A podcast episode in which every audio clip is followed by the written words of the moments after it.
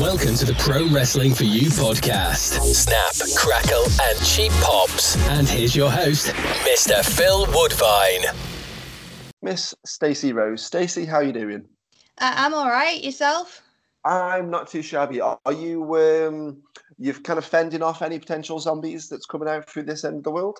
Where I'm from is full of them, so it's something that I'm used to. Uh, yeah, no, we're all right here. I think. Wow. I mean, there's there's shitting on your own doorstep, and then there, there's that. I mean, I, well, if you were from where I'm from, you'd understand. give everyone a, uh, like a little taste. So, where is it you actually come from? Because I know we said before this podcast started, you're you've got a, a twang of a Scouse accent, but your accents varying from different places. um, yeah, I'm from a town called Ellesmere Port, which is just south of Liverpool, um, basically the other side of the river. I can wave at Speke Airport, uh, Liverpool John Lennon Airport, from where we are if I go close enough to the river. Um, but um, it's probably one of those areas that Scousers look down on, I would suppose. I'm a wool, as it were. Is, is this where the term woolly back comes from? Now, I've heard this before, and I did not know what it meant. Right, yeah. So um Woollyback is somebody who's from um I suppose the Merseyside region, but not actually from Liverpool. Um so say from here, although south of the river they tend to call us plastic scousers, but I'm not entirely sure what the difference is. Um but yeah, Woollyback is like from here, St. Helens, Southport, anywhere that's sort of like around Liverpool, but not actually Liverpool. Right. Okay. Well, I'm not going to lie to you. I'm. I don't know all that much about Liverpool, so I'm learning as we go along. Which that can't be bad, can it? Let's be honest. Well, no, education is important, and that's what we're here to provide. So, oh, we're starting off early as well, aren't we?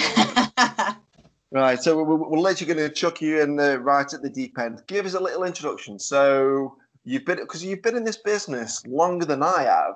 You kind of fly under the radar a lot of the time, and I've been one of your biggest supporters. I've told you that a million times. I see Sherri Martel in you quite a bit. yeah, Um, but you do fly under the radar with people sometimes, and sometimes I I think like you, you you've for whatever reason you've been dealt a bit of a bad hand at times. So could you give us a clue in, uh, as an, an insight into who Stacey Rose is, what she's doing, and your sort of current state of the uh, affairs with the business at the minute? yeah. So, um, Stacey Rose, the manager, um, you've said it yourself. Sherri Martel's a big influence. Um, managerially, I probably look at Sherri and like Bobby Heenan the most, um, especially because I've worked my entire career up to this point as a heel. Um, at this point, um, she's gone through a lot of evolutions, but she's like a power hungry um, manipulator. I kind of, um, a couple of years ago, I didn't kind of realize who she was until Foxy, uh, Matt Fox, turned around and said she was a bit Lady Macbeth. Oh, And I thought, do you know what? That's probably what I'm going for without realizing it. Um, because I was a theatre kid, so you know, yeah. familiar with Shakespeare and, and whatnot, um, somewhat. Um, so yeah, I guess she's sort of that in the same way that Lady Macbeth sort of stood behind Macbeth and she was telling him what to do and convincing him to like do, you know, the murder and all the rest. And then um, because she wanted to benefit from it. And she was also I'm slightly insane. I'm, I'm, I'm not gonna lie to you. I, I, I did not make that connection until you just pointed it out. And I said I'm, I'm the same as you. I went to, to drama school and drama college and did a lot of Macbeth and uh, a lot of Shakespeare, and it makes a lot of sense. Yeah, I mean, like I say, I didn't make that connection until uh, Matt pointed it out. Um, yeah, but yeah, it makes the most sense, I guess, if, if you were going to compare Stacey Rose to anybody. That's amazing. I mean, there is definitely. Um, I mean, it's a guess you've seen Breaking Bad. No. What? I'm so bad at watching TV shows. I have a long list that people have told me to watch, and I go, "Oh yeah, yeah, I'll, I'll watch that." Yeah, I mean, Jack Sinclair hates me for it because he's constantly suggesting stuff, and I'm like, "Yeah, yeah, yeah, Uh, I just never, never get round to it. Oh my god! I mean, you must have seen. Surely Tiger King is is either on the list or have you seen it already? I've seen the first three episodes, so I've just got up to the episode where they're talking about Carole Baskin's uh, husband who went missing. I've just finished that episode. Um, Yeah, I mean, obviously, if you do get round to Breaking Bad, which uh, is one of the one of the greatest TV shows that's ever been uh, ever been made, um, there's some comparisons to Shakespeare, um, especially with, with Macbeth. That um, Walter's kind of Macbeth. He kind of rises up from nothing, goes too far, and turns into the ultimate bad guy. right. Okay. His wife, Skyler, she kind of gets compared to Lady Macbeth, where she's kind of against what he's doing, it then she's backing him, then she's pushing him into it, and then her conscience starts fighting against her. So, being a you know a Shakespeare fan, I definitely move Breaking Bad towards the top of your list. You might not, if you watch a few episodes and it doesn't sink in yet, that's fine. But do stick with it; it will hook you. And I, I think the, the Shakespeare connection. Uh, I really hope that when you see it, it kind of um, kind of shows it to you, and you kind of get the connection with her. All right. Okay. Yeah. I'll probably bump that up to the top of the list then.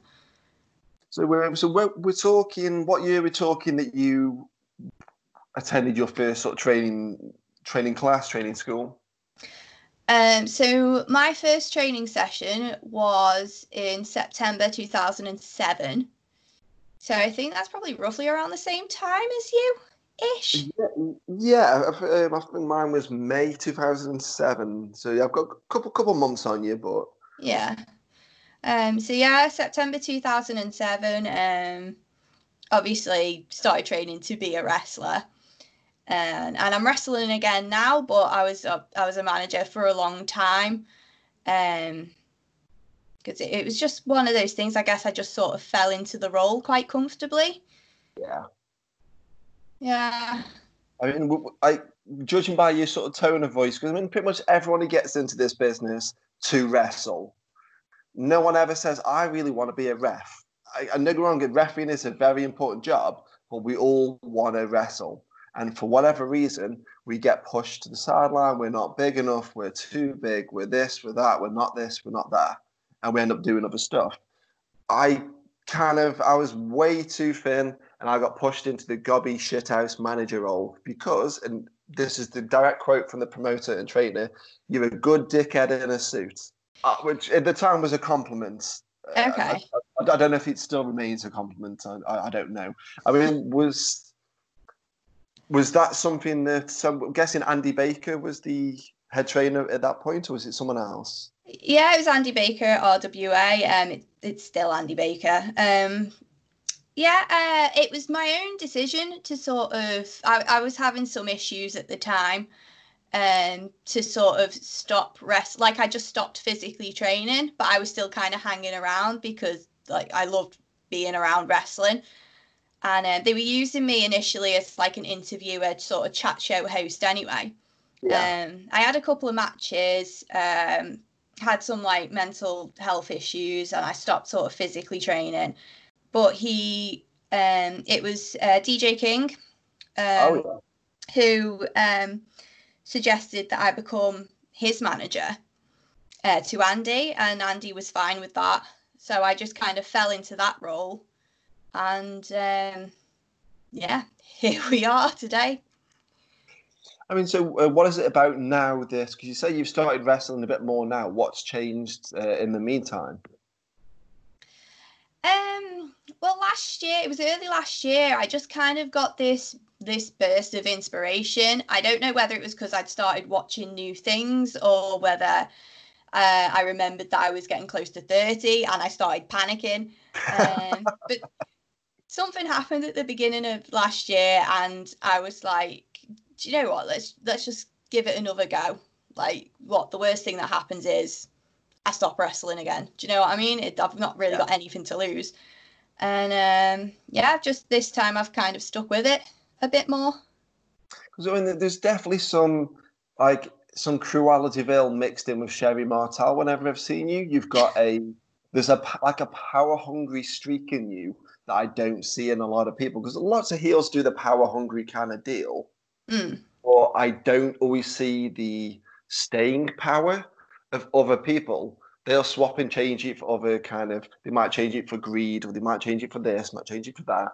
Uh, Yeah. whereas the Stacey Rose character, for me, whenever I've seen it, you've got a lot of staying power. You know what it is that you, want. You don't swap and change. And I think that's probably going to be one of your strengths. Whenever you hang up the boots, hang up the suits, whatever you, you, you're going to hang up after all this, the microphone, this, that, the other.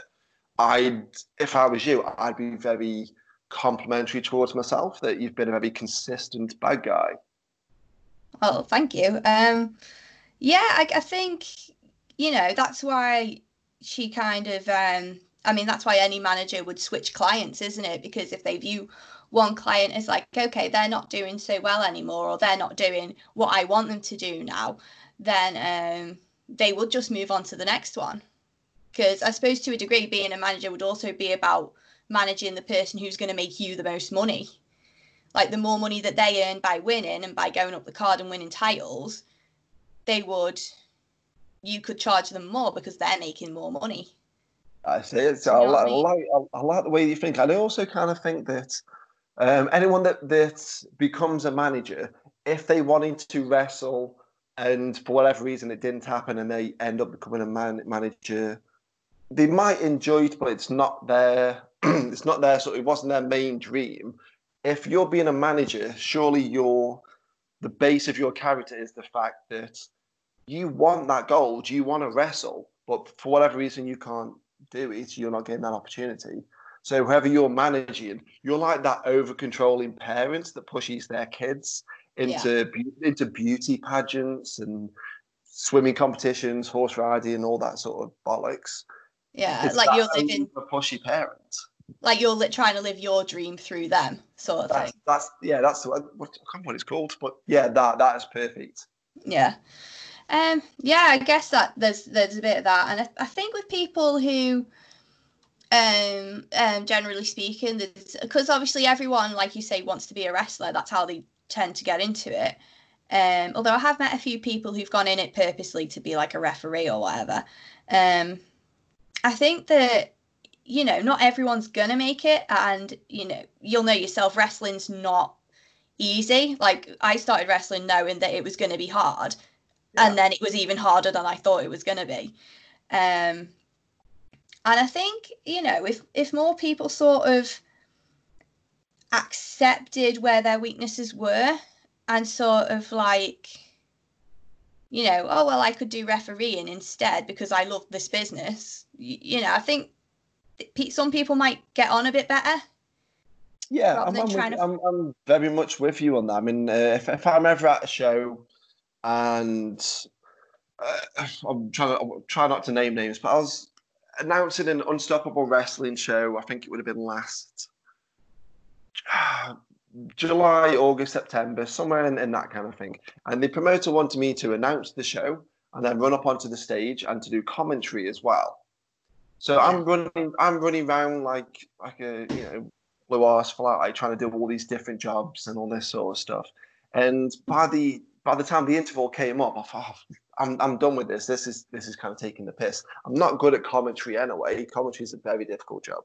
yeah So I got um, Barry Draper from the back that was going to be on commentary in the main event anyway. And I said, no, no, I'm, I'm just going to take a bit of control on this one. Barry, do me a favor, mate. You go on commentary early. And he, he was kind of resisting. No, no, I'm a wrestler. I'm a wrestler. I'm just here to commentate on my brother's match. I said, that's cool, but let's get you some more experience. And he was really resistant. And I'm quite pushy anyway. You Yeah. might I you might you might. It's the only way to get anything done, you know. yeah. So I was like, look, you're going to do it anyway. Just give it a go. Even if you're crap, you're trying something new. And you're going to be on commentary later anyway. Get a few matches under your belt before your brothers, which is more the important one. And Yeah. it kind of struck a chord with him. And and he came up to me after the end of the show. He said, dead, dead nervous. He had big sweat patches under his armpits, which was a bit grim. But he loved the opportunity. And he said, you know what? I actually, after the first couple of matches, quite enjoyed it it might be something I could look into doing a little bit more when I'm not wrestling. I could do a bit of commentary. Yeah. And Well- it's like just from give something a try. You believe in yourself that you can do other stuff.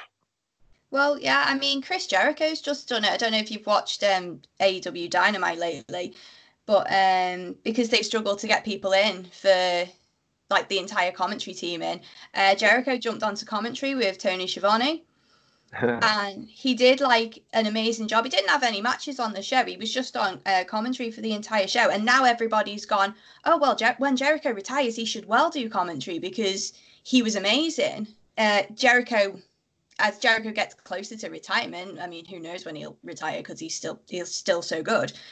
But maybe he's opened up another sort of doorway for him for when he does physically retire. Yeah, I'm, I'm very much with that. I mean, like, if- there's there's no way that he wasn't going to be at least semi decent because he's a great talker anyway. He's, he's obviously very creative. I mean, he's, he's reinvented himself so many times. It, it's it's obscene. Um, Yeah. Like, where where do you stand on doing other roles in wrestling? So you've done a bit of wrestling. You've done obviously a lot of managing and valeting, call it whatever you want to call it. Yeah. Um, refereeing, commentating, announcing. What do you, what do you reckon? Um, I think I think I'd like to give commentary a try. Um, I don't know on which side of commentary I would sit because on the one hand I feel like there'd be a lot of pressure doing color commentary because that's where you've got to be entertaining. But on the other hand, I'm quite prone to forgetting what moves are called when I'm watching matches. And um, I would probably call something the wrong thing out of panic, or I'd just say like, "Oh, they've done that that thing, the the flippy thing." Um, so uh, I'm not entirely sure that's the way to go.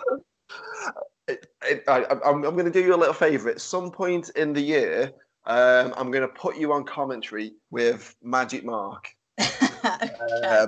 Because, like, I, I'm not going to lie, I was, I was on with um, Kieran Moran. I love Kieran to bits. He's like a little dopey younger brother.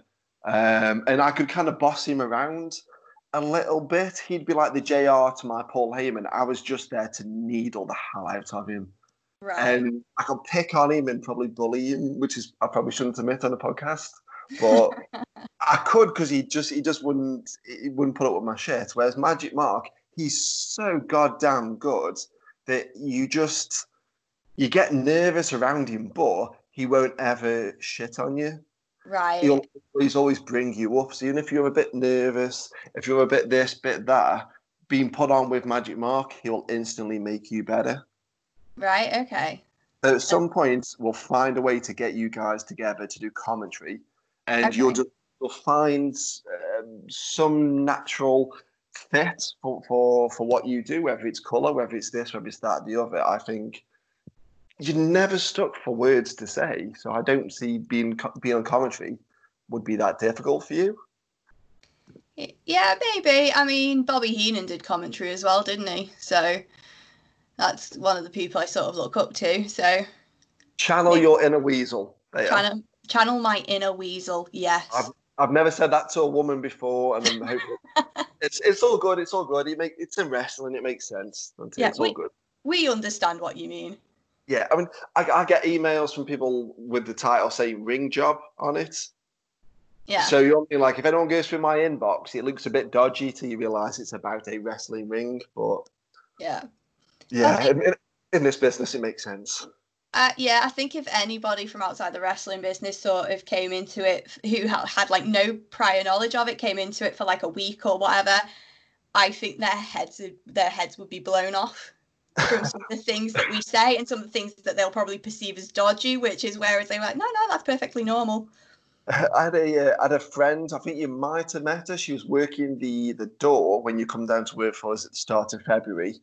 Uh, blonde lady. She's a wrestling fan, and she was literally just coming along to help out. But due to obviously the wrestling business being what it is, people dropped out, and I needed her to work on the doors. So she was there nice and early, and she was just watching all of us how we talk to each other, how we put the shows together, how we can sw- swap and change an entire show at the drop of a hat and it'll make sense to us.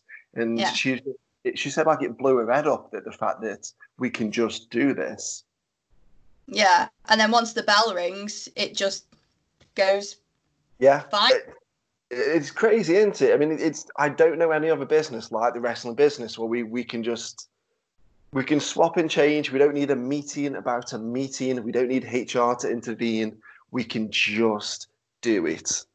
Yeah, and then I think everyone like walks around backstage like a blue arse fly before a show. Like uh, promoters do. Like I, I know you run around like a blue arse fly. Um, and then wrestlers, like in my case, when I'm managing someone, I'll be like floating around, but as they're planning the match, I'll be like, okay, I can take this second to go and do something else because they're talking about a particular spot. And then the next thing I'll hear like Lance shouting, Stace, come here a second. So I'm back over and I'm like, what? He's like, can you do that? Yeah, okay, that's fine. And the next thing, you've had your match and it's over. And you're Yeah, like, eh. Exactly. I mean, you spend hours, sometimes weeks planning. We swap and change matches. We swap and change orders on the card. We add people. We take people out, and then all that for eight to ten minutes. yeah, Crazy. I mean, this business, it's the best and weirdest thing in the world.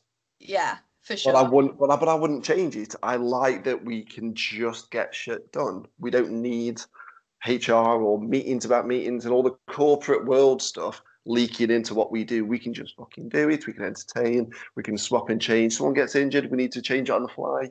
We just do it. Yeah. Well, I think that show on in um, February, somebody dropped out, and and this is the importance of people trying to get to as many shows as they can. I just happened to bring RJ Silver with me because he lives nearby, and uh, he was there. Someone dropped out, and I remember you turning around to him, and you just went, "You got your gear?" And he went, "Yeah," and that was it. He was on the show. And he was in the main event of all things against our Pro Wrestling champ, which is it's nuts, and it? It really is nuts. Just opportunity, just being in being in the uh, the promoters view and saying, "Can we do anything?" You know what? Yeah. I've never had a show that's gone 100% to plan. We've always Yeah. had a dropout. We've always had a someone's running late, someone's doing a double, so they need to be on first, need to be on last, need Yeah. to go on right before the interval so they can get in their gear into another car and go off to another show in Birmingham. I've never done a show that's gone completely unchanged. So if there's people there to help, just being on security, tearing tickets, tearing raffle tickets, get get in your gear, get in the back. We need you. Yeah, yeah, for sure. So um, obviously you've been in this business 13 years. Uh, close, yeah. Well, yeah, coming up to sort of 13 years. Um, is so obviously managing has been your sort of bread and butter hmm Yeah. for the most for the most part. Is there anyone? Because I know you do. You create magic with Lance Revera. I absolutely love that pairing.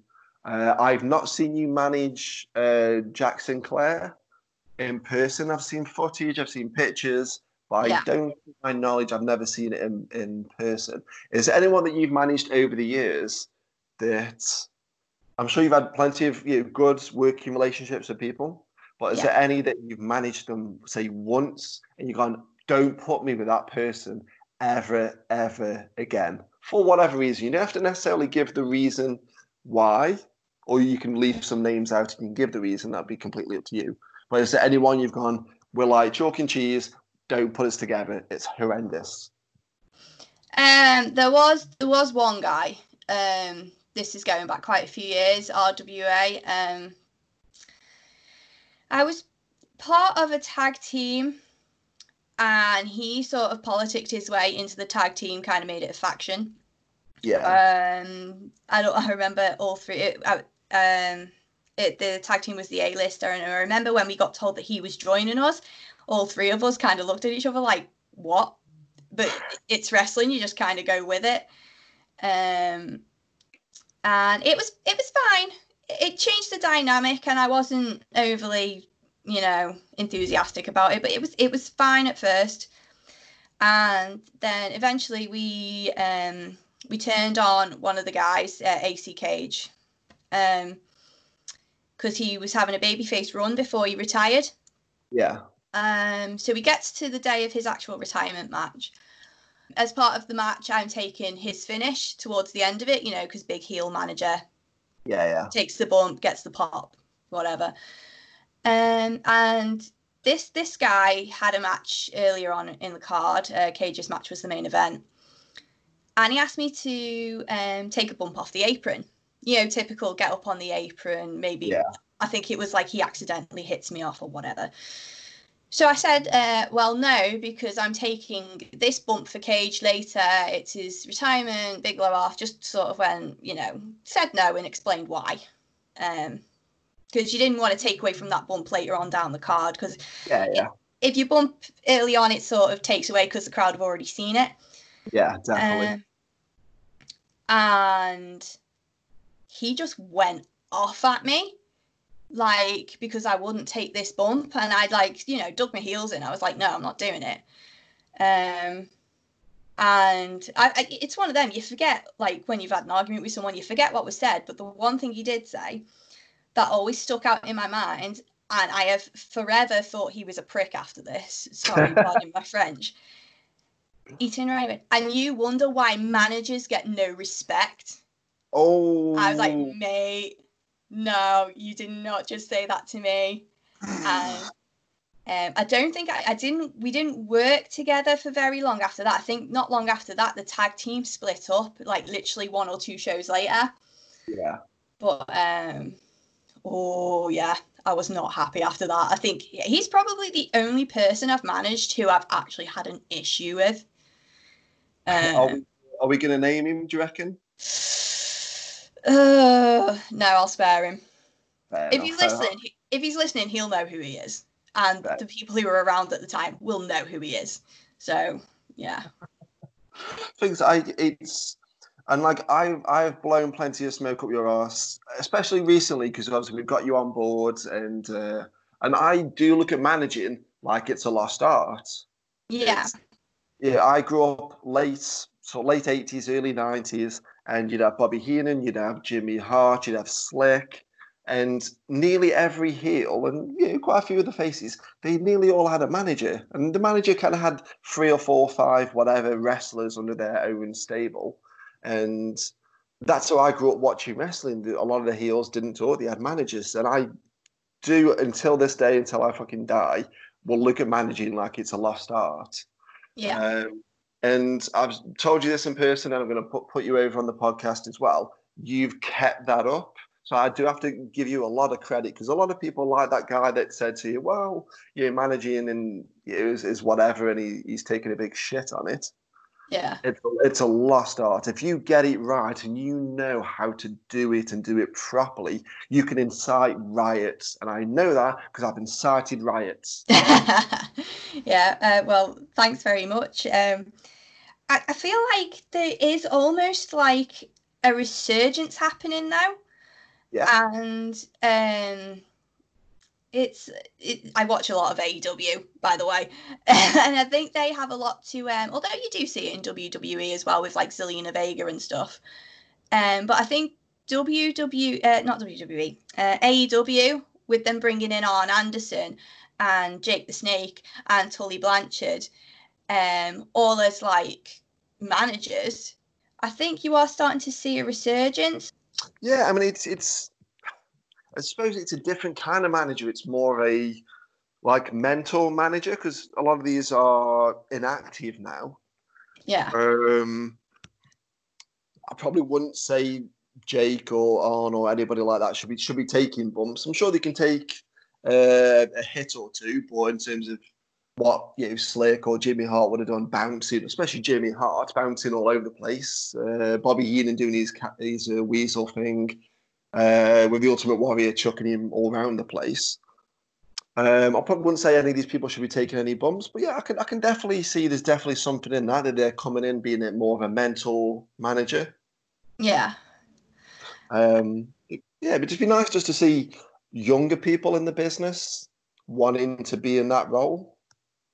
Yeah, because I think the other side of it you get now as well is um, uh, like Zelina Vega, people who she's predominantly a manager in WWE, um, but she is also a wrestler, so she'll occasionally wrestle matches. You don't really get anyone who's like purely a manager anymore.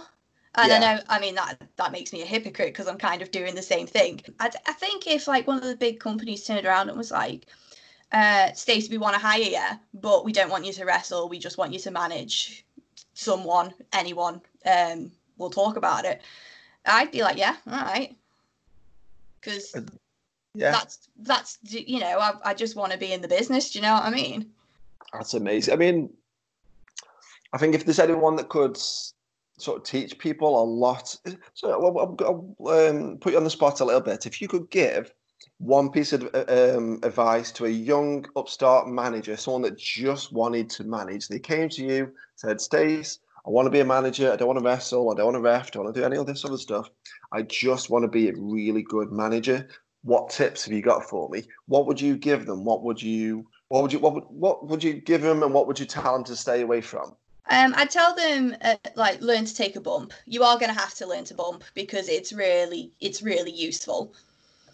Um, because you never know, not just like for plan spots, but um, you never know when you're gonna get hit accidentally and you're gonna need to sell it because that's what you do. So you need to have some kind of physical training. I think even if you only do like a handful of sessions uh, every now and then, just so you're making sure your bumps are you're bumping properly. I'd say know what kind of manager you want to be. Whether you want to be a loudmouth like Jim Cornette or uh, Jimmy Hart, or whether you want to be more like a Sherri or a Bobby, or if you're ha- more happy, if you're happier to be more of the valet type, like a Sunny. Do you know what I mean?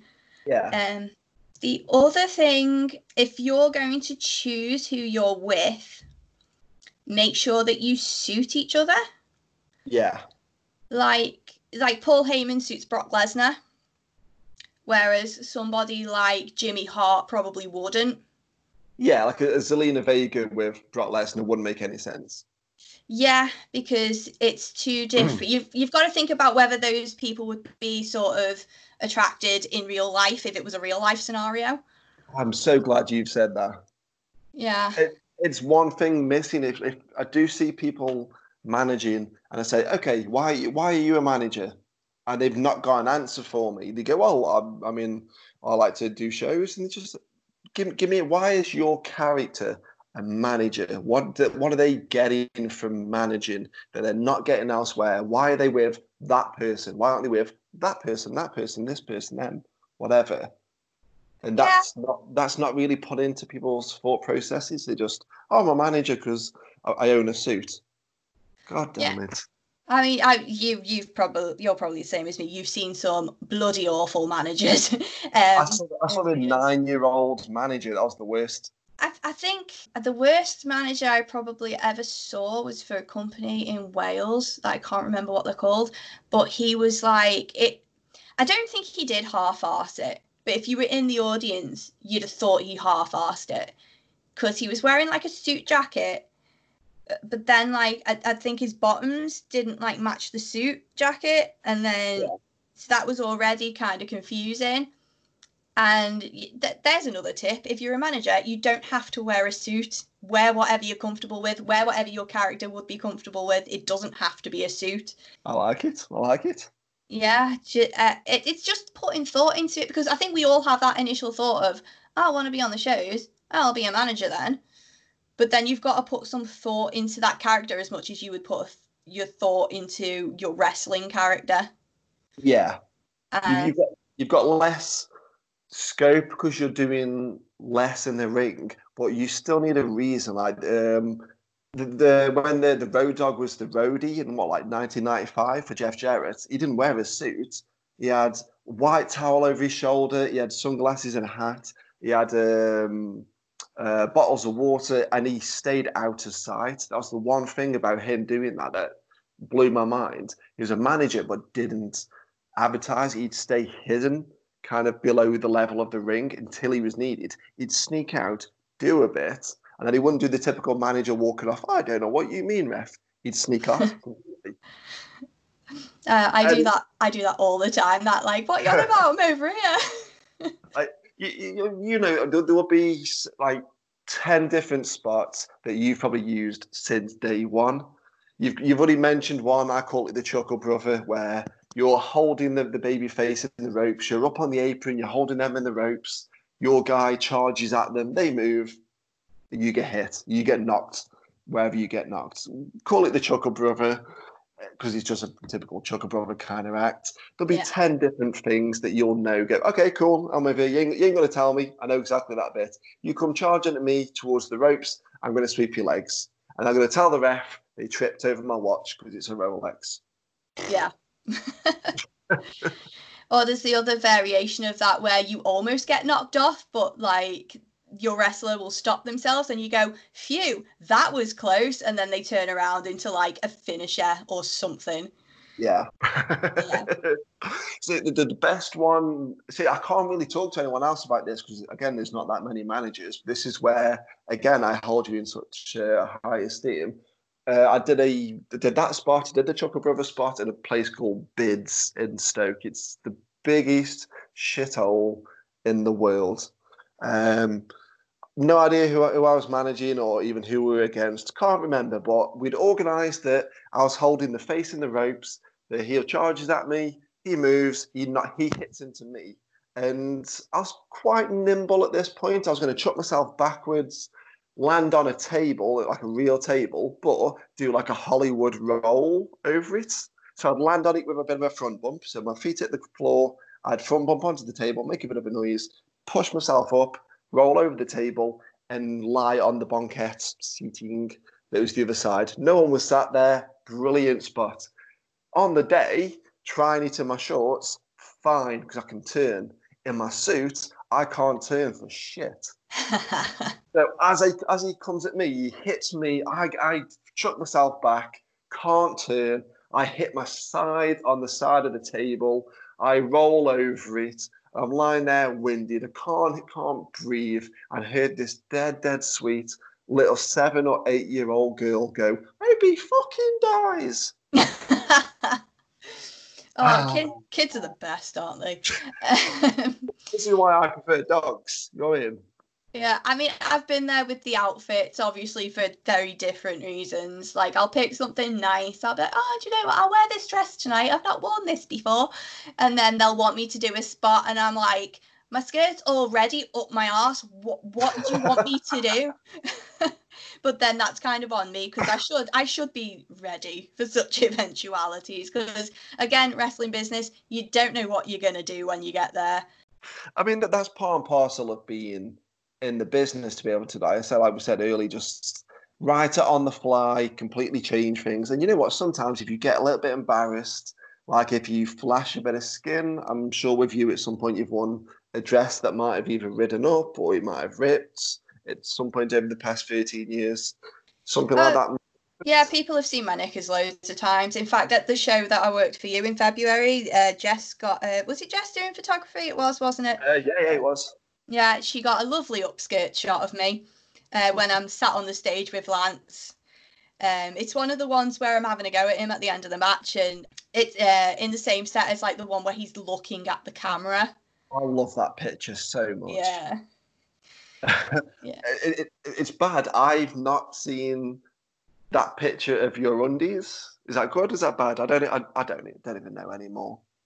I, I don't know. It's out there somewhere.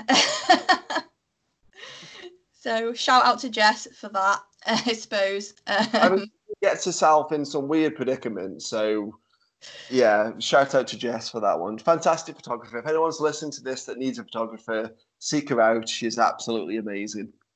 yeah. Uh, what name is she going under for people to find her? Oh bloody Uh, hell! she's Skull- Scully J, I think, on Instagram. Yeah, Scully J. I mean, is her name Jess? Is it Jaker? Is it JCA? I I don't even know. I don't know. Let us know, Jess. Yeah, Jess, if you ever listen to this, dear, give us a little shout because it's yeah, we're, we're simple folk. What what can we say? We're trying to put you over here, love. so speaking of really good people, you must have travelled up and down the country at some point or another. Have you got any sort of uh, either really good or really bad road trip and or shenanigan stories that you could share with us that won't get people sacked or dumped or out or, Um, otherwise? I, I don't know. I tend to have really boring road trips, if I'm honest. Um, and there was a one time when um, I was working for Saks at, at uh, BWP, and you know what it's like when you're trying to get to anywhere working for Saks because he's in North Wales. and you're having to drive through the hills. Um, there is one road that um, we affectionately refer to as Mordor because it, that's it, it. It feels like you're going through Helm's Deep. Yep. Um, because uh, it's like that a really steep hill, and I remember it was we were driving to Denbigh once, so it was um Des Robinson I think driving, I think, uh, referee uh, Des Robinson, and yeah. he it, I think it had been snowing and all sorts, and we're trying to get to this place, and we're trying to drive up hills, and the car's not going very far up the hill because there's so many people in it, and um that was a bit of a nightmare. But I feel like that in comparison to people who talk about driving through Alaska and stuff, it just kind of pales in comparison and feels very, very boring. Yeah. The most that I I sort of um I don't know.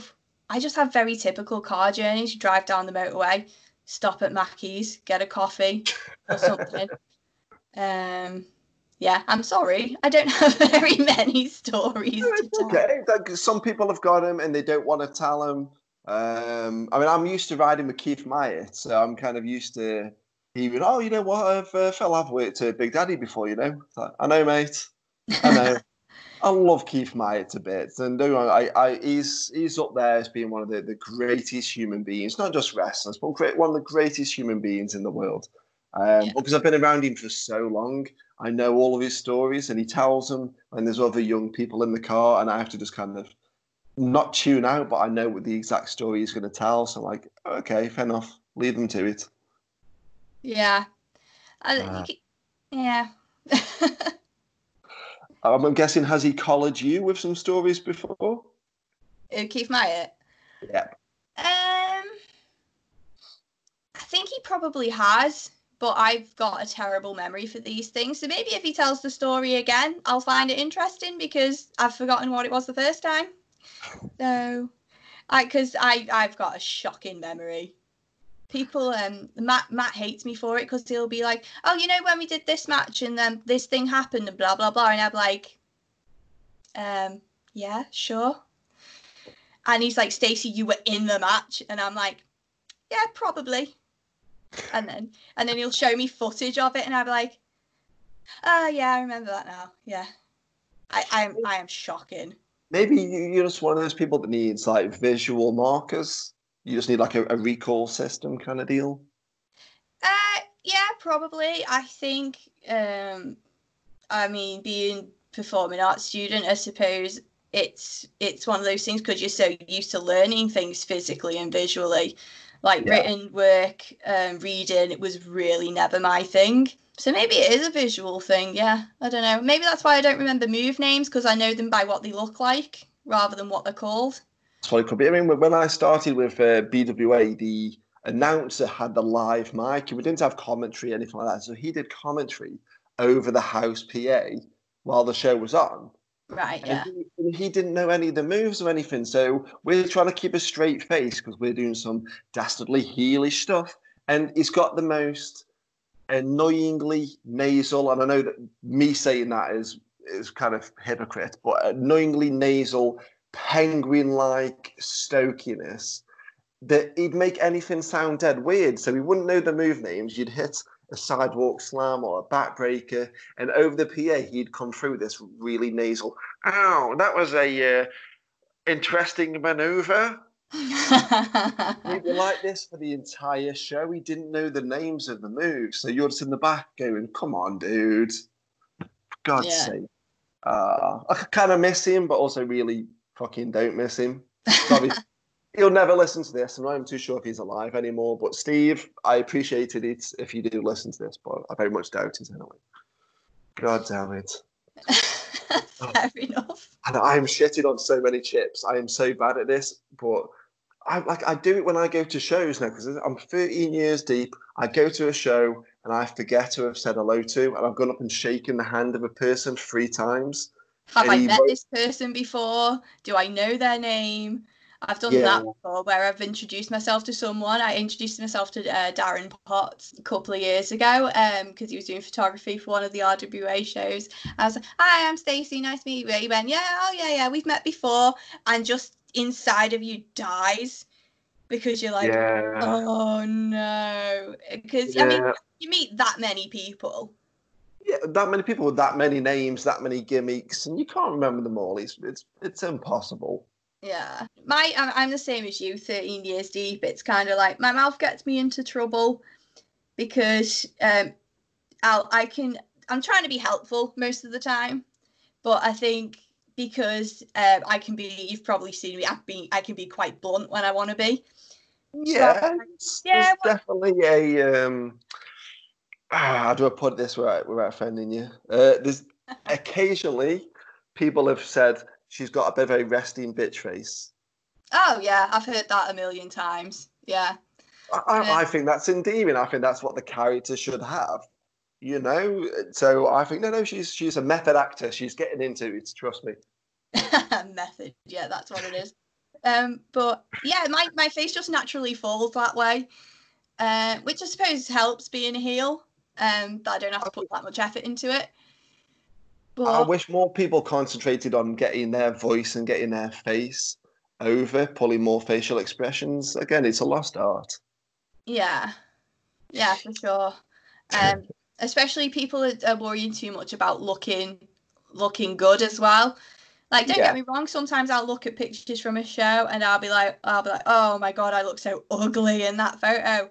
But that ugly got over. So Yeah, the- like, like on the slight occasion I've wrestled, I've got my little, little medium. We'll call it medium trunks on. Uh, definitely medium. Um, and if I'm kind of doubled over, so like my stomach kind of hangs out a bit, I'll go, oh, wish that picture wasn't up. That's made me feel a bit like shit. yeah. Or you know what? People either laugh at me dressing like Where's Wally, so. Uh, That's just what you think about, isn't it? At the time, you're thinking about the crowd and stuff. You're not really too concerned with what you actually look like at the time. Exactly. You just want to give people just something funny to go in with and go, you know what, that that knobhead in a suit, when when he lost or when he got put in a dress or when he had a bottle of water chucked in his crotch to look like he wet himself, really enjoyed that moment. Yeah. Although the one look, the one thing, um, I suppose I kind of hate Lance Revera for this because he looks good in every photo ever. Yeah. He's nine, he's 19. Give him chance. He's not had a chance to grow a, a second chin yet. That'll He's- kick in a bit later. 21 next month. Well, it, oh, God damn it. It's, it's still. I was talking to Disciple earlier, and I swear Disciple said he was about 12. So, we've got, Well, we've got, Dave, got Dave to thank for that one. Yeah, no, he's he's uh he's nearly a man, as it were. Uh, Oh, 21 next month. He knows he knows I'm joking. He knows I love him really, kind of. Before we get into the roundtable questions, I'm going to have to ask about uh, Mr. Lance Revera. So, what is the age difference between you two? It's just short of 10 years. And I've said, I know I've said this to you before, but obviously for the purpose of people listening, you're not in a in an actual couple with him. I'm not Lance Revera's real life girlfriend. No. Um, because we get that a lot. Um, although some wrestlers tend to put it a little less eloquently. Of Uh, course. I, i.e., have you shagged Stace yet? And it's like, no, no, it's not gonna happen. Um, yeah, there's ten years between me and Lance, so yeah, I mean, again, this is one of those things that uh, me and uh, Disciple were kind of discussing. He's got quite a bright future ahead of him. If he plays his cards right, he's got whatever he wants for the future. yeah, he's definitely he's he can be the full package. Do you know what I mean? Like I view him as the full package now. Do you know what I mean? Like the all round. you- round. You, might want you might want to rephrase that, assuming you've been uh, discussing about you shagging him and stuff. Got the whole Okay. package, you He's- know. He's an all rounder. Does that sound better? He's an all Uh, rounder. you, you're, make, you're making that worse now. well, what do you want me uh, to say, Phil? What do you want me to say? I, I, I don't know. I feel like I'm being told off by someone we've based uh, you, our version of you on. Hmm, at this point in time, we'll, we'll, come on to that at a later date. Yeah. I mean, but the fact that so many people um, on the on the roster, on the Person Feud roster, and in the fans as well, asked me if you two are a legit couple, and I didn't know because I'm convinced either way. If I, I'm a betting man, I love a bit of a gamble, but I legit would not know what way to gamble if someone asked me, "Are you two a couple?" You're that convincing. Now, what do you put that down to? Are you both just that comfortable with each other? Are you both train together so you know what each other's like? You travel together so you know what each other's like? You've got shared experiences. What do you put that down to? Because it's very bloody convincing. Um, yeah, I think sometimes, I mean, you just have chemistry with someone, and that's really hard to fake. And yeah. Although that chemistry is only well, it isn't. It is outside of wrestling as well in the fact that we are very good friends and we're like best friends. I think it's just having that chemistry there, and you know, when that chemistry is already there and you start to put on the act, then it's very easy to believe. Um, yeah. Because we are that comfortable with each other as well. I mean, you've seen the way we banter backstage and stuff, and we're very rarely phased by each other. Um, so yeah, I think it's it's just a mixture of being that comfortable with each other, being such good friends in real life, and just having that natural performance chemistry together. Yeah, I mean, I say like so many people are convinced, and so many people off the roster asking me like, yeah, when, you, when you're sorting the wages out at the end of the show, and they want to ask if the match was good, all this sort of stuff. More often than not, I swear I had three people at that February show um, come and say, "So, are Stacey and Lance a thing then?" I was like, "Dude, I don't even know. I'm confusing myself now because I thought they weren't, but they're really, really good at, at, at performing. So I don't know." And uh, I think that's got to be a credit to you both, you know. Yeah, I mean, I suppose the only time it would bite us in the arse if it, there was anyone fit asking you that, because because I think if any if if you came up to either me or Lance and they were like, oh, well, such and such was interested in you, but like you know they thought you were together, I think we'd both be really wounded. Um, but yeah, no, um, no, I enjoy it. Lance is probably I hope I don't offend anyone saying this. Lance is probably my favorite person that I've ever worked with. Maybe yeah. because that natural chemistry is there. I don't know, but yeah, and we're always very much on the same. We're very much on the same. Uh, the get me words out now. Very much on the same wavelength when it comes to wrestling itself. We watch a lot of the same things, and you know that's not to say we don't have differences. Like we can have different opinions on matches and storylines and stuff, but um, yeah. Yeah, I mean, I've kind of been down the similar path with Dave Delvecchio. I mean, I've managed him everywhere, and occasionally people have said, "Oh, so you two, you're a uh, like, whoa." Do you know what's fire. weird? Do you know what's weird about that though? I remember you coming up to me. I think it was you coming up to me backstage, um, and because uh, Lance and Dave had a match, and we yeah, were yeah. looking at them, and they were literally stood pulling the same poses the same facial expressions, and it was literally like watching a dad and lad planning a match. Yeah. if we ever tag them up, that's what we can call them the, the, the dad and his lad. Dad and lad. Yeah, I mean, yeah. Well, I mean, um, if, if he is going down the Dave Delvecchio route, I mean, Dave's late 20s now. So, Lance, if you're listening to this, dude, you probably got about five or six years of really good hair before the uh, Well, I think. Well, do you know what? If you bring Jack Sinclair into the equation as well, he's he's going to kill me for saying this, but Jack's got that part of Dave Delvecchio covered. Yeah. So if if if if if Jack and Lance did like a, a Dragon Ball Z style fusion dance, maybe they would form into Dave Delvecchio. I don't oh, know. What a weird, weird mental image to picture the love child of Lance Revera and Jack Sinclair. Oh, god damn being Dave Delvecchio. I don't know if I want that as a mental image, but that's that's burned into my uh, into my mind at the minute. Oh goddamn! I'm sorry. It's fine. We're, we're gonna we're gonna skip past this bit uh, just to get us away from that mental image. I'm not gonna lie. So we're gonna jump straight into the roundtable questions. So we've taken some questions from the internet, from the dark side of the ring. Could shows like Total Divas, Total Ballers, that sort of thing, be detrimental to a female performer? Because again, I think this is why I'm I'm a Charlotte Flair fan. She's a performer. She's a wrestler and she can talk, she can wrestle, she ticks every box, but she refuses to do total divas, total ballers, that sort of stuff where it shows women in quite a light-hearted, sometimes quite catty, quite mean girls, quite bitchy, quite unprofessional manner. Could this be doing women a disservice by going on to these kinds of shows? Um, potentially because I mean those shows are kind of work shoots anyway. Um, same with like keeping up with the Kardashians, the Hills, all that sort of thing, where it's portrayed as real, but I don't. I would suspect that not all of it is real. Yeah. Um. So. Very possibly because those kind of shows as well, they have a sort of uh, like a like a reputation they're kind of like girly shows. Do you know what I mean? Yeah. Um. So I suppose in that sense, maybe they are, but at the same time, people should be allowed to do whatever they want. If they want to do a reality show uh, like that, then they should be able to. Yeah, I suppose. Um, yeah, because it was just a question that got put to me, and it, it just never really occurred to me.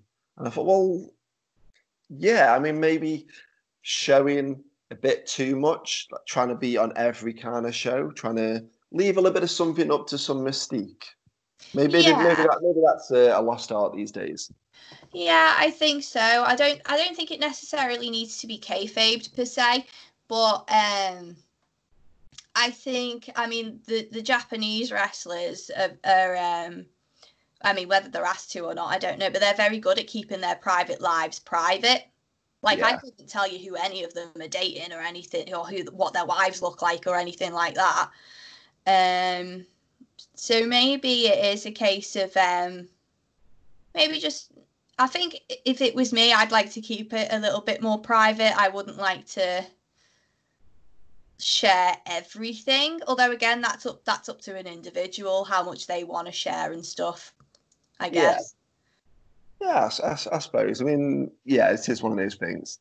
So we have come to the final segment of the uh, of the podcast, and again, uh, I'm not going to try and trip you up by chucking some of these names at you, but it is a little bit of fun. I'm not going to lie to you. So I'm going to chuck some names at you. Some from WWE, some from RWA, some from Pro Wrestling 4U, some from the world over.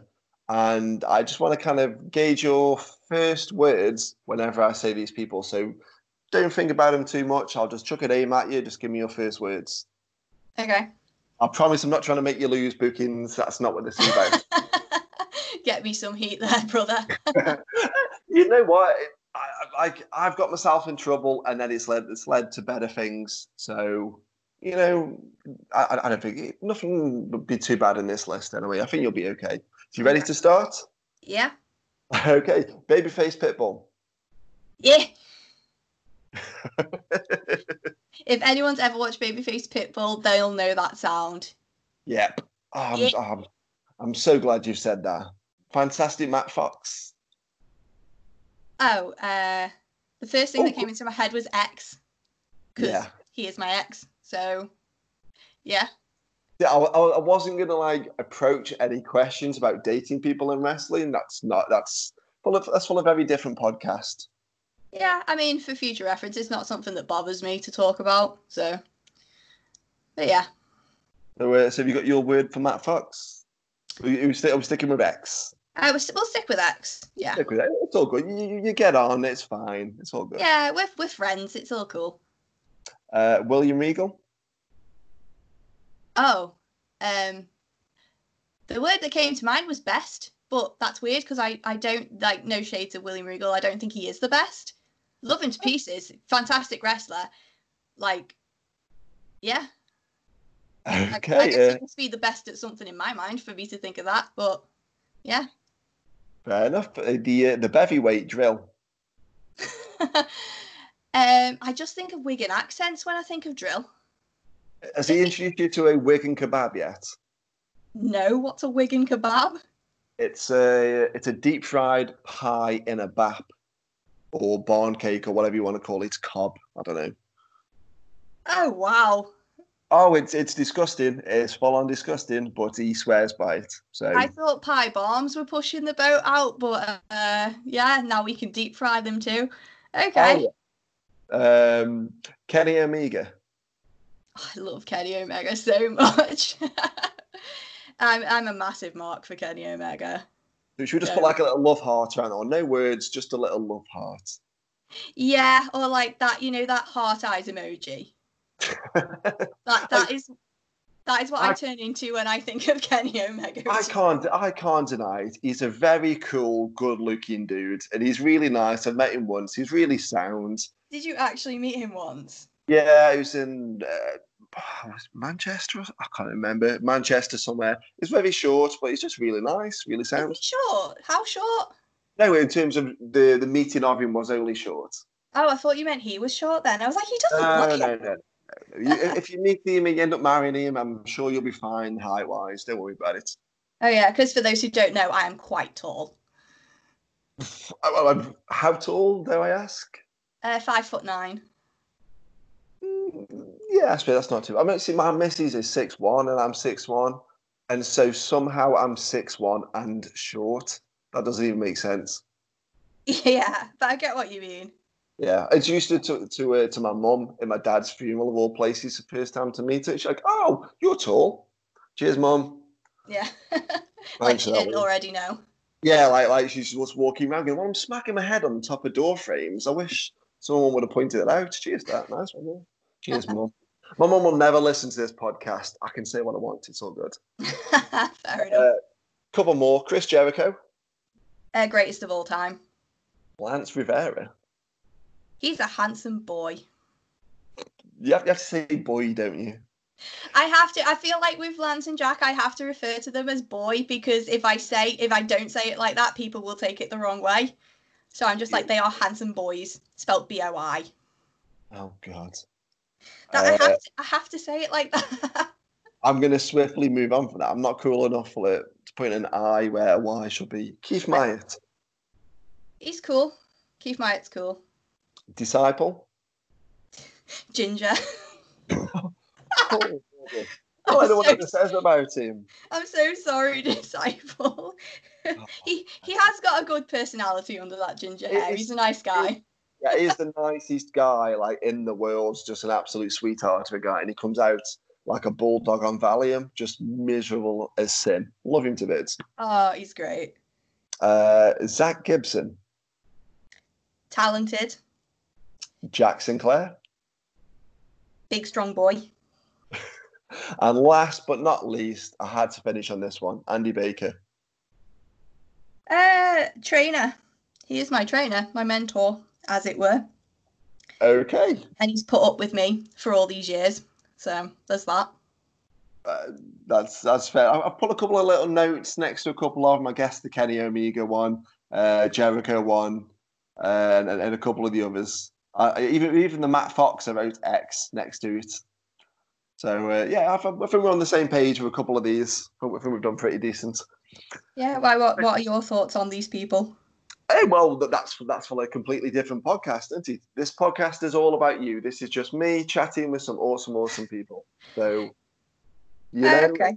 if people want to do another podcast and ask me some stuff, I am cool with that. But this episode, episode four, is all about you. Ah, Thank know, you. No, you're more than welcome. Well, look, I think we've literally come to the end of uh, episode four. Thank you so very, very much. Have you got anything that you want to uh, either promote or anything you want to say to any fans, anything you, you want to put over? Um, I'm on social media. I'm on Twitter at Stacey Rose, on Instagram at I am Stacey Rose, and Facebook.com forward slash I am Stacey Rose. Um, uh, yeah, all I can say is keep an eye out on the social medias for what- for returns to wrestling and things like that because who knows when we're going to be allowed to see each other again. Uh, wash your damn hands as well. Stay inside and wash your hands because I want to I want to get back to wrestling, and the sooner we all do that, the sooner I can get back to wrestling, and you can get back to wrestling shows as well. So you can get back to being a cougar to your two young, strong boys. My toy boys, yes. Oh God. I've got no words. And I think that is an absolutely perfect line to finish on. Stacey, thank you so very much for doing this podcast. Thanks for listening. Check out Pro Wrestling 4U on all social media platforms and stream our back catalogue of shows over at pw4uondemand.co.uk.